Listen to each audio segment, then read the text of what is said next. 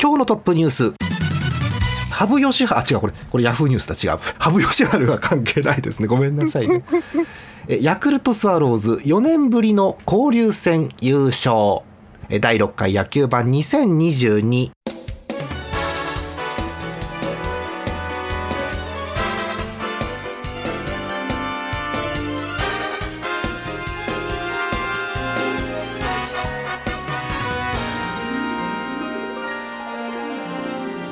月16日いつもと変則ですね。木曜日です。皆さんこんばんはジャーマネです。え今日のお相手10日さんです。よろしくお願いします。お願いします。ヤクルト強かったね。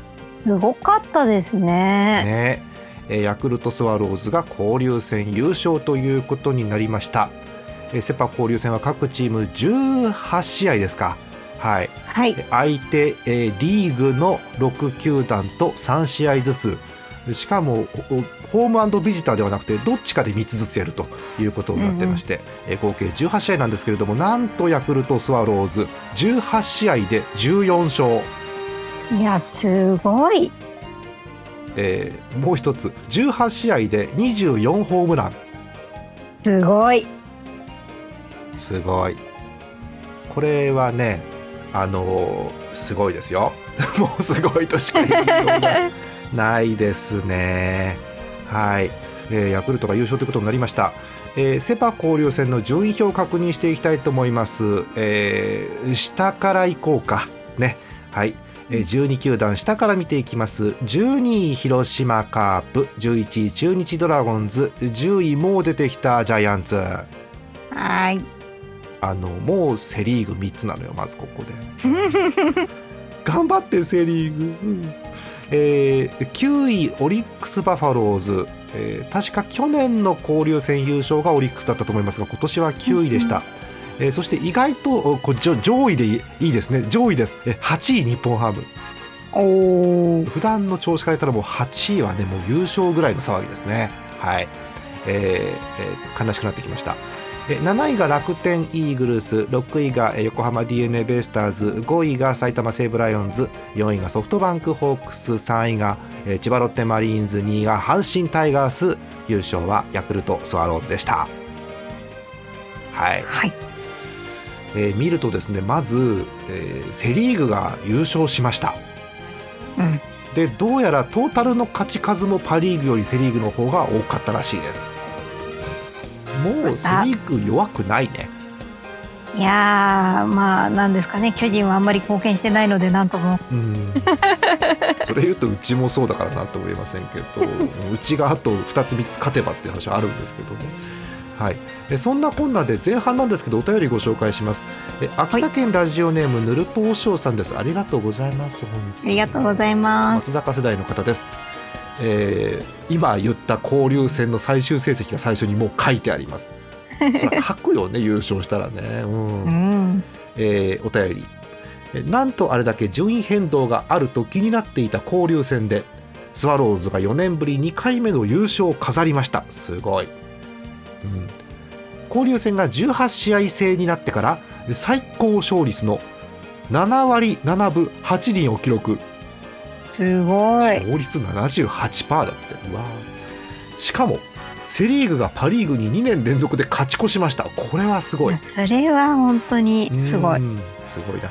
ちなみにセ・リーグが55勝でパ・リーグが53勝ということだそうです、うん、パ・リーグの借金2ですね、うん、そして交流戦 MVP はスワローズの村上選手で全18試合に出場打率3割5分1厘。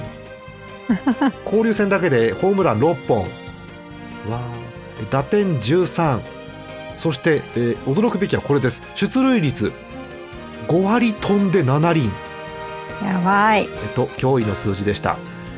個人的には田口投手の伝説の20球を筆頭に6月無失点のリリーフ陣が裏 MVP だと思います。ピッチャー頑張りましたねヤクルトに、うんうん。石川投手も現役最多の180勝と交流戦歴代最多の27勝も感動でした。かっこ200勝を目指して頑張ってまだ頑張るのもう勘弁しても。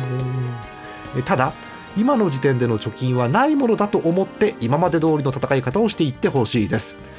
去年の前半で圧倒的な強さだったタイガースを逆転した例もありますので気を引き締めて頑張れスワローズというお便りです。本当まずスワローズおめでとうございました本当に。おめでとうございます。まあ、村上がすごいということであのえー日本生命セ・パ交流戦、えー表彰選手が発表されておりますよ、えー MVP 最優秀選手賞かっこ賞金200万円はスワローズの村上選手。いやそうですよね。やっぱりやばいのがね出塁率5割超えてんのよ出てるか出てないかですもんね結局。そうそう もうねあのコイン投げて表裏みたいな確率なんでもうこれ やばいんですよ。であのいろいろ打ってやばいんだけどいろんなところで情報を見たら一番やばいのはフォアボールが交流戦だけで18個あるって。へえあそうなんだ、まあ多分すごい打ってるから勝負してもらえないってことだと思うんですけど、うんうん、そういうこともあって出塁率が5割超ええしかもえ交流戦の最初の方でサヨナラホームラン打っててうん。でなんかえ最後の方の優勝決まった試合で逆転のグランドスラム打っててうん。なんかもう壊れてるって今すごい、うん、すごいですね。はい。そんな村上選手でした。えちなみに、えー準 MVP と言いましょうか、えー日本生命賞という賞がセ・リーグ、パ・リーグ1人ずつありましてえセ・リーグは阪神タイガースの強打者ですね。大山大山選手、はいえーとおホームラン打点の2冠王、うん。はあ長打率7割1分2厘。やばいね。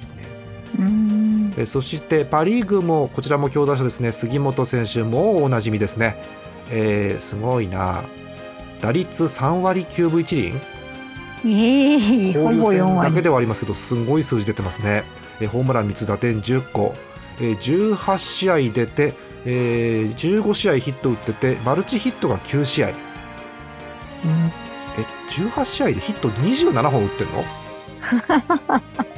はい、えーすごいな。なんかやばい人たちがえー賞を取っております。はあ。まああの推しのチーム的にはですね、あの私の推しの日本ハムが、えー借金2つで8位、はい、うん。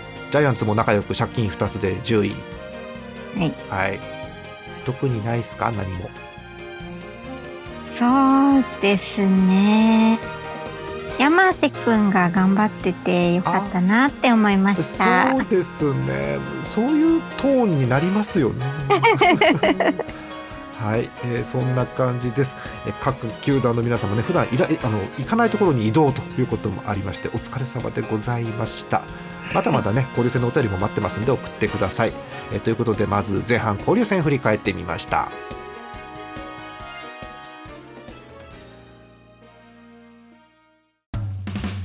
イオシスのウェブラジオポータルサイトはいてない .com はそこそこの頻度で番組配信中もうすぐアラフォーのおっさん MC が気ままなトークをお裾分けしますポッドキャストでも配信中通勤電車でラジオを聞いて笑っちゃっても罪ではありませんが Twitter で晒されても知ったことではありません。http コロンスラッシュスラッシュはいてない .com までアクセック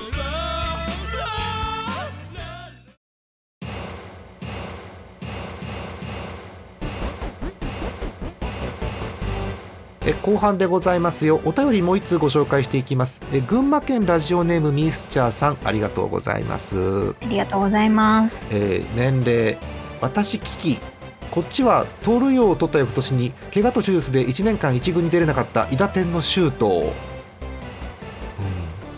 うん、うん怪我って怖いよね本当に。はいそんなソフトバンクファンの方です、えージャーマルさん東花さんこんばんは。関東のホークスファンミッシャです。えヤクルト交流戦優勝おめでとうございます。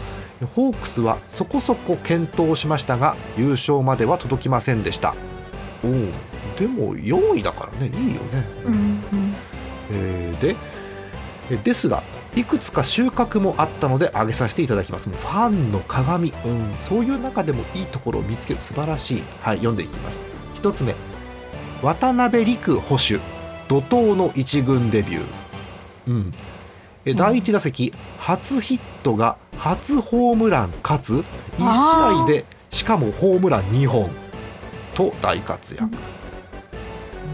いいインパクトあるよねこういうのはね、うん。そしてその後も、えー試合を左右するタイムリーを打つ日もありえ甲斐捕手を脅かす新人が出てきました。いいですね。それはいいですね。いいですね。不。動のポジションを脅かす人が出てくるとチームは強くなるんです。そうです、うん。え2つ目。牧原選手一時期交流戦首位打者になるほどの活躍。打ってましたね牧原もね。はい。次。周東選手怪我からの復帰と攻守による活躍。やめて周東活躍するのもう。この後が怖い。うん、次。えデスパイネ選手。復活からのホームランと今季初の4番スタメン。デスパイネを元気づけちゃダメなの。本当にね、うん。はいえこれだけ好材料があっても打線沈黙の日もありましたので柳田選手グラシアル選手がホームランを打つまで復調すれば交流戦後も楽天に置いてかれないと思います。というお便りです。ありがとうございます。あの非常にいつもこうミスチャさんはチームのトピックをコンパクトに送ってくれてすごく助かっています。うんうん。はい。シュートとデスパイで戻ってくるのそんな強いやつ、うん。しょんぼりしてかようやく鷹の目がカクワってなってますなりそうですね。本当に大変です、えーソフトバンクは交流戦4位でございました。まあ、なんせヤクルトが勝ち星を持っていきすぎてるのでソフトバンクうん。勝率5割で4位なんですけれども、えーいやーおかしい。はい。えー踏ん張った甲斐がありましてこれ4位ソフトバンクは楽天より一応順位が上、まあ、勝ち星は同じぐらいなんですけどそういうこともあって、えーパ・リーグだけで見ると、えーパ・リーグのトータルの順位表今ソフトバンクが2位。楽天を追っかけてるという状況です。なるほど。せっかくですからパ・リーグの順位表見ておきましょうか。はい、はい。えーパ・リーグの順位表です。首位は相変わらず楽天です、えー35勝24敗。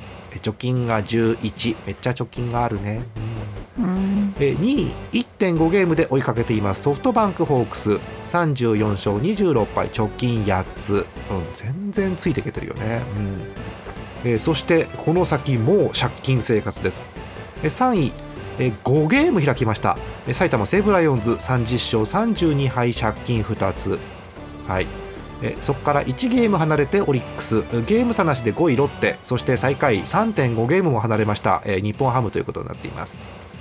日本ハムの借金11から変わってないんじゃないかなずーっと。そんな気がしてるよ、うん、そんなパ・リーグ。えーでセ・リーグも見ましょう、えーセ・リーグ首位は、えー交流戦優勝です、えーヤクルトスワローズ、えー貯金がぐんと増えまして40勝21敗。いやーやばい。貯金19なんとやばい。3つやって2つ勝つっていうね。やばいですよ。はい、えーそして2位。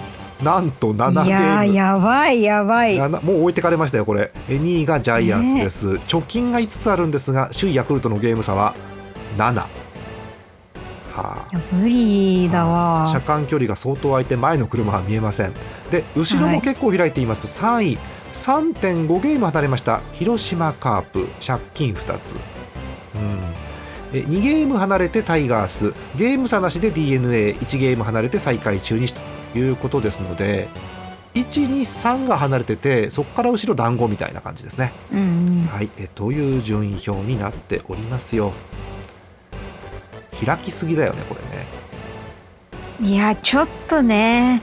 ちょっとねだよそう本当ヤクルトがすんげえ勝ったのとあの巨人ハムもそうですけど巨人がね交流戦で借金作っちゃったんですよ2つおーそうなんです。そうだって交流戦だけでさジャイアンツ借金2つ作ってヤクルト交流戦だけで貯金10個作ってるんだよそれは離れるよねいやまあそうですよ本当にね。ねはいという感じですよ、まあ、そんな中ね、えーまあ、あのソフトバンクも元気になってきたということもあるので我々も元気なところを見つけていこうじゃありませんか。はい、はい。えジャイアンツです、えー交流戦パッと振り返るんですけど、えーこの前プチ配信をした時には、えーハムとの試合をしてあの私、あのハムがやった勝ち越したってぬか喜びをしたんですけれども、はいはい。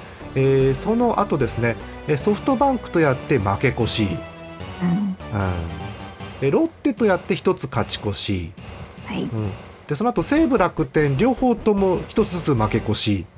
そう。えマジで？もうあの後もなんかズーンってじゃあチームの状況はズーンって感じだったんだ、そうですねなんかうん、当たってないなっていう感じ。そうだよねえパ・リーグ6球団とやり合って、え1個勝ち越しっていうのが2チームだけ。で、はい。1個負け越しが4チームもあると。だから借金2なんですね、うんうん。なんか点取れてなくない？はあのジャイアンツ。そうなんですよね。なんかこう、うまく噛み合ってないというか。う、んえーまあ最初にねオリックスとやった時はまだまだ打ててたんですよジャイアンツ。4点5点とか取れてたんですけど、なんかそれからね3点とか2点とか1点っていう試合が増えてきて。そうですね。で、普段も、なんか出るときは出るけど、みたいな。そうだよね。なんか本当に打撃の方もヤクルトに全部持ってかれてしまってるような印象ははいはい。あります、えー淡々と増えていってるのは大勢の西武あ、そう、本当にそうです。うん、勝ち試合は僅差で勝ってるので大勢が最後投げて勝つというゲームがうん。多いんでしょうね、まあ、はい理想はだから、あの菅野がわーっと投げて最後大勢がっていうのが理想系ではありますけれどもそうですね。う。うんんそんな感じかただ数字だけ見ると打撃陣もなんか悪くはないような成績出てますけどねうんなんで、なんか、つながってない感じですかね。あの、つながってたのは、あの、佐々木朗希君をバチボコに打った時ぐらいですかね。もうね佐々木朗希プレッシャーかかって大変よねあんな騒いでみんなね 本当にねおーでもあの時本当に巨人よく粘りましたね本当にねはい。えーセ・リーグの、えー打率見てるんですけど、えートップ5に吉川がまあ入ってるのいいんですけどウォーカーいるんですね。ウォーカーも最近よく確かに打ってますね。ねうん。だから打撃陣言うほど悪くないよね。丸もなんだかんだで出てるし、うんう。うん。ん、あれ？その後ろがいないのかでも。吉川ウォーカー丸の後ろがやっぱズ坂。坂本がいなかった間がなかなかね大変だったってのありますそうですね。うーん。なるほどね。苦しいですねジャイアンツちょっとじゃあ。いやー、本当に、なんかもう、あと、ピースが一つ合ってないみたいな感じがうん。しますね。やっぱりリーグ相手が変わると急に変わりますね風向きがね、いやー、うん、うん。多分その、ね、まあ、毎年のことですけど、その DH があったりとか、あまあ、移動が長距離だったりとあそうかで、すね。そうですね。そういうのもあるのかなとは思うんですけど。そう、ですね、うん、ということでジャイアンツとても苦しい戦いが続いてるというはい。感じですかね、なとこですか東花さん？そうですね。まあ、でも坂本くんが戻ってきたり、そうですね。あの、山瀬慎之介くんが、うんあの、頑張ってくれてたり、そうですね、うん。これからに向けてね、うん。いい材料もあるのかなとは思います。そうですね、うん、また中田上げるって言ってるしね。そうですね。あの中田が私あの落っこちるたびにあのニュースに長嶋さんが出てくるので。おーおー中田が落ちると長嶋さん見れるかなって勝手に変なことを思ってます。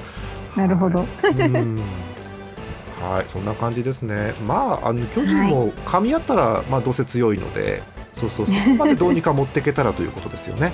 はいそうですね。はい。はい、そんな感じだそうです。えーハムは相変わらずとても残念な感じになっておりまして、えージャイアンツに勝ち越した後は暗黒のような感じです。えーカープに、え1勝2敗で負け越し、えー阪神に3立てを食らい、でその後 d n a に1勝2敗で負け越し、えー眠っていた中日から3つ取れたんですけど、うん。なんかでも、うーん、なんだろう、そんなに強くない打撃と、そんなに強くないうちのピッチャー、両方ともよ強くないですけど、それが、なんか奇跡的な噛み合い方をして勝ったなというゲームが3つでしたね。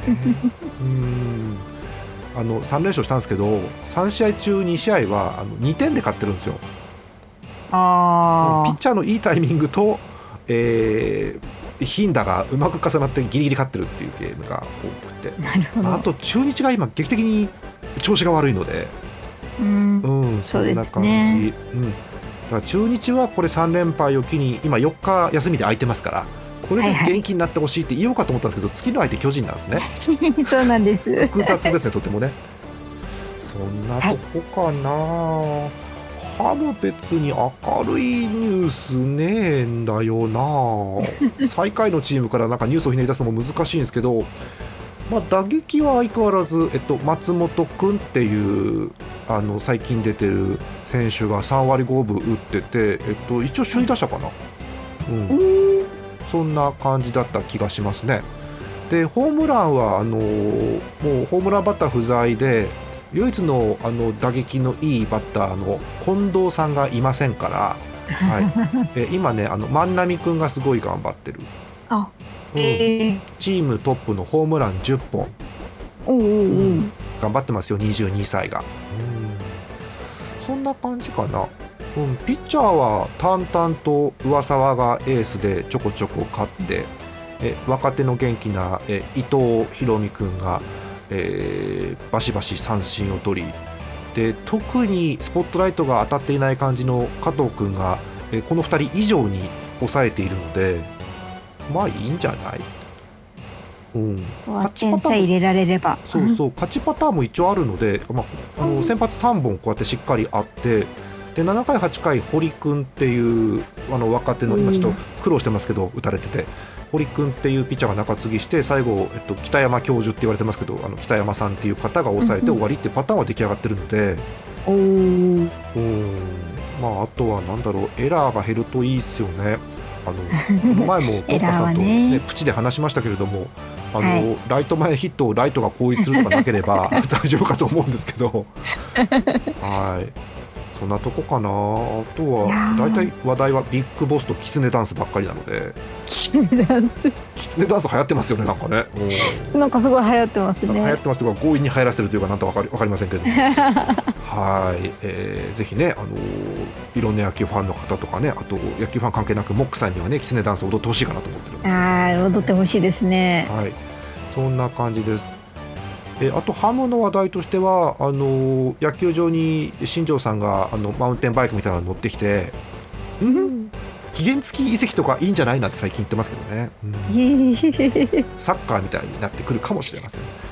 なるほど。まあでも抵抗感は最初はありますけど期限付き移籍だと普段出れない選手がよそのチーム行って試合出れるので、うんん、それいいんじゃない？あのねレンタルで帰ってくるっていう前提の移籍だろうからね。うんうん。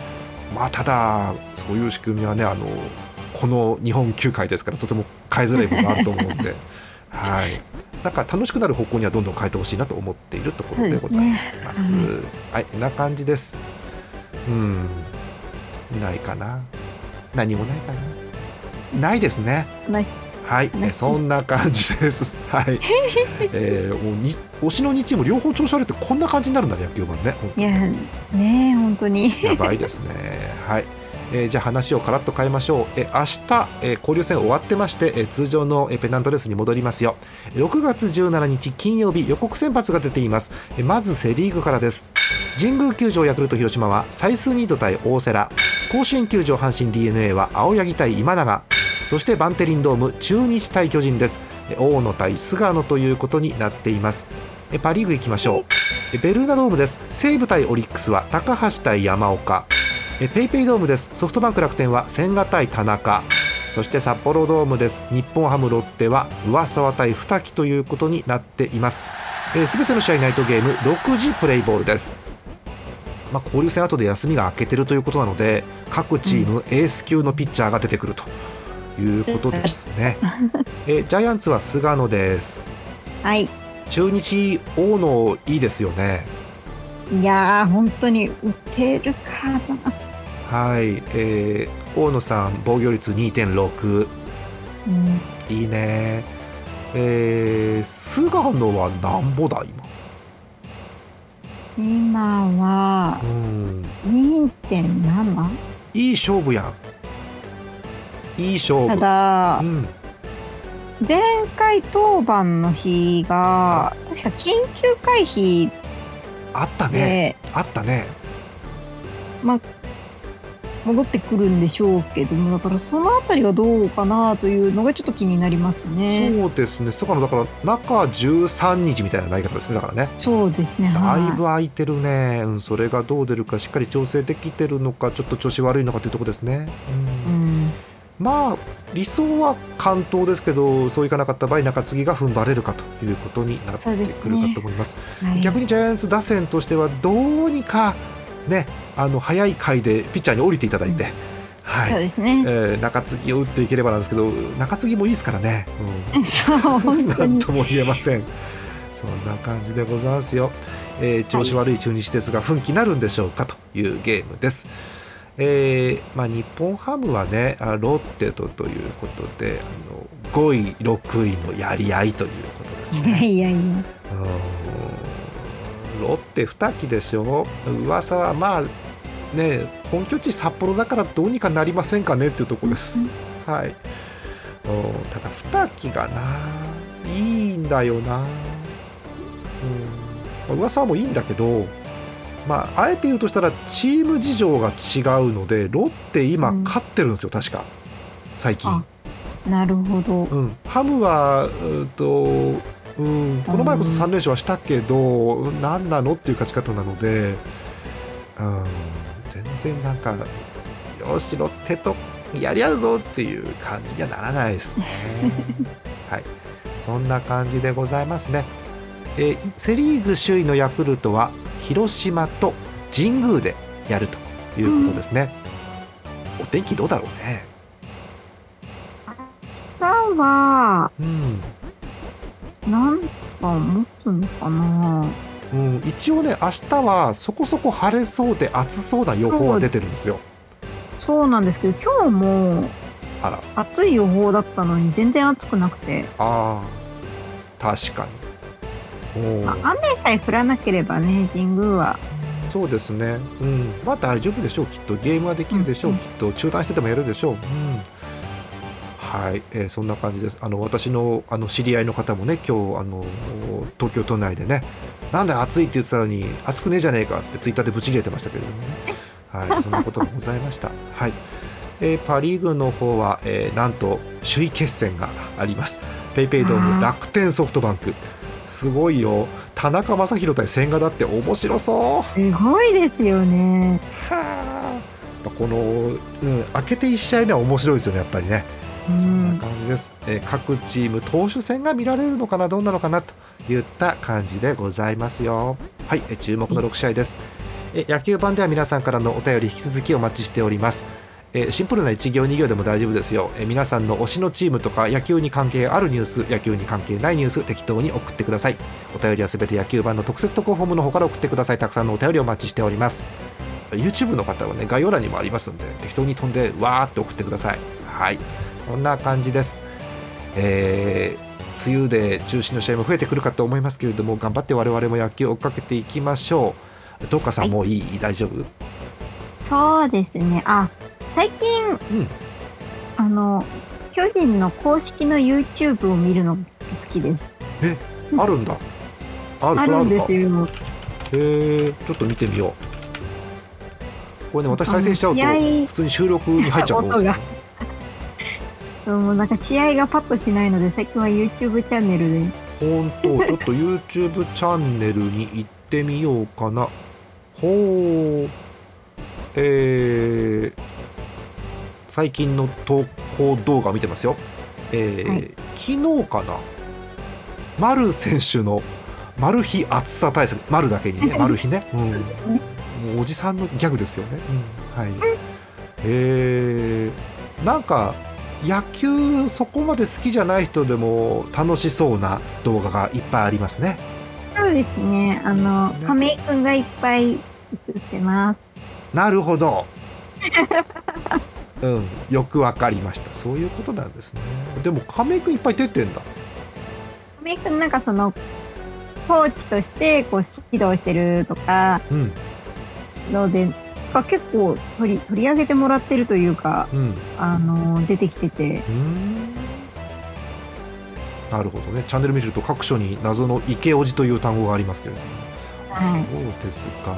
いいですね。東花さんの推しもそうだしあと私の去年までの推しも YouTube チャンネルの方にいっぱい出てるんでそうそう。うん。あの私の方の去年までの推しはあのコーチじゃなくて広報をやってるんですよ。そうかそうか、お仕事ですね、あその、ガチうに。そうそう。やってるんでそれはそれで面白いかなと思ってますね。ただあのこっちの方はずっとね新しい球場の話してる。そうなんですね。新しい野球場がだいぶ出来上がってきたよなんていう話をしてます、はいはいはい。もうね今年ラストイヤーなんで札幌ドームが。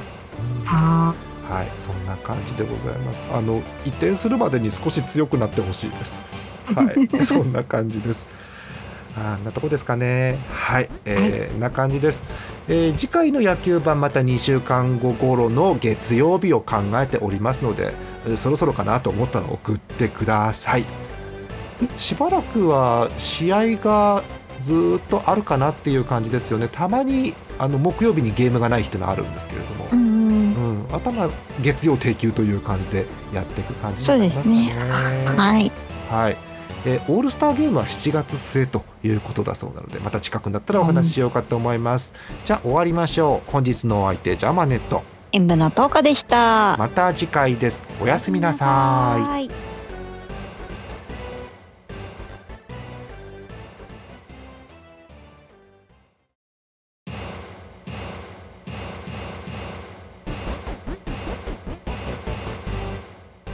はい。え終わったと見せかけて戻ってきましたジャーマルでございます。え、トカさんはもう勝っちゃいました。ごめんなさい。あのですね、あーうーんあのね、再開なんですけど理由があるんです。あの日本ハムのチーム事情がよく私にはよくないように見えてるんですけど、あーんってなってて。大事なニュースをお伝えし忘れてましたんですいません後ろにあソロ野球版ですけどくっつけることにしました、えー振り返ります。6月7日のことでございました。札幌ドームの日本ハム d n a 戦これをいやだって始める野球版今日始める前までトップニュースをこれにするかどうか迷ったんだからヤクルトの優勝とどっちにするか。うん。えー d n a は先発今永投手でございました。今永投手の各イニングの成績です。1回の表先頭バッターからの3人をセンターフライ空振り三振空振り三振。2回です。ライトフライセカンドゴロでツーアウトになりまして続く清宮にフォアボールを出すんですが続く谷内をファールフライスリーアウト。3回です、見逃し三振レフトフライセカンドゴロ、うん。4回、え見逃し三振サードゴロセンターフライ、うん。5回です。センターフライ見逃し三振セカンドゴロ。6回です。レフトフライピッチャーライナーショートゴロ、うん、7回です。ファールフライ空振り三振セカンドフライ。え8回です。空振り三振センターフライセカンドゴロ。で最後9回、えーここまでずっと今永投げてるんですけど、えー最後の3人、見逃し三振見逃し三振。2つ、うん。ライトフライということで、えフォアボール1個だけのノーヒットノーラン。やばくないっすか今永さん。はい。えーこの日の今永さんの投手成績。9イニング完投で球数117打者28人に対して許したフォアボール1個だけ、えアウトが27個。三振がそのうち9つ。ノーヒットノーラン、えーついでに言うとその DNA 8回まで d n a の攻撃もゼロだったんですが9回表に2点を入れまして本当一番欲しいタイミングの2点ですよね、はい、8安打の d n a が、えー0安打の日本ハムを今永さんがせいとねじ伏せて終わりというゲームがございました。すごいね、えーノーヒットノーランはプロ野球史上85人目通算96回目、チームとしましてはなんと52年ぶり半世紀ぶりなんだ。はいそんな今永投手のお見事なノーヒットノーランでした。今永投手自体はですね、えーっと確か去年、一昨年とあまり勝ててなかった、まあ、怪我とかの影響あると思うんですけど、勝ててなかったというのがあって、まあ、今年は去年、一昨年より全然いい成績が出そうですね。はい。そんなニュースをですね、最下位のショックにより 私お伝えし忘れておりました。お詫びいたします。はい。今年多くない？ピッチャーの快挙がすごく多い気がする。なんだろうね。ピッチャーのレベル上がってるってことかね。うん。今永投手今後も楽しみです。はいということでえ忘れ物を取りに来たジャーマルですけれどもこれで OK ですね。はい失礼いたし横浜ファンの方失礼いたしました。はいえということで今度こそ本当にお別れです。ジャーマルでございました。また次回です。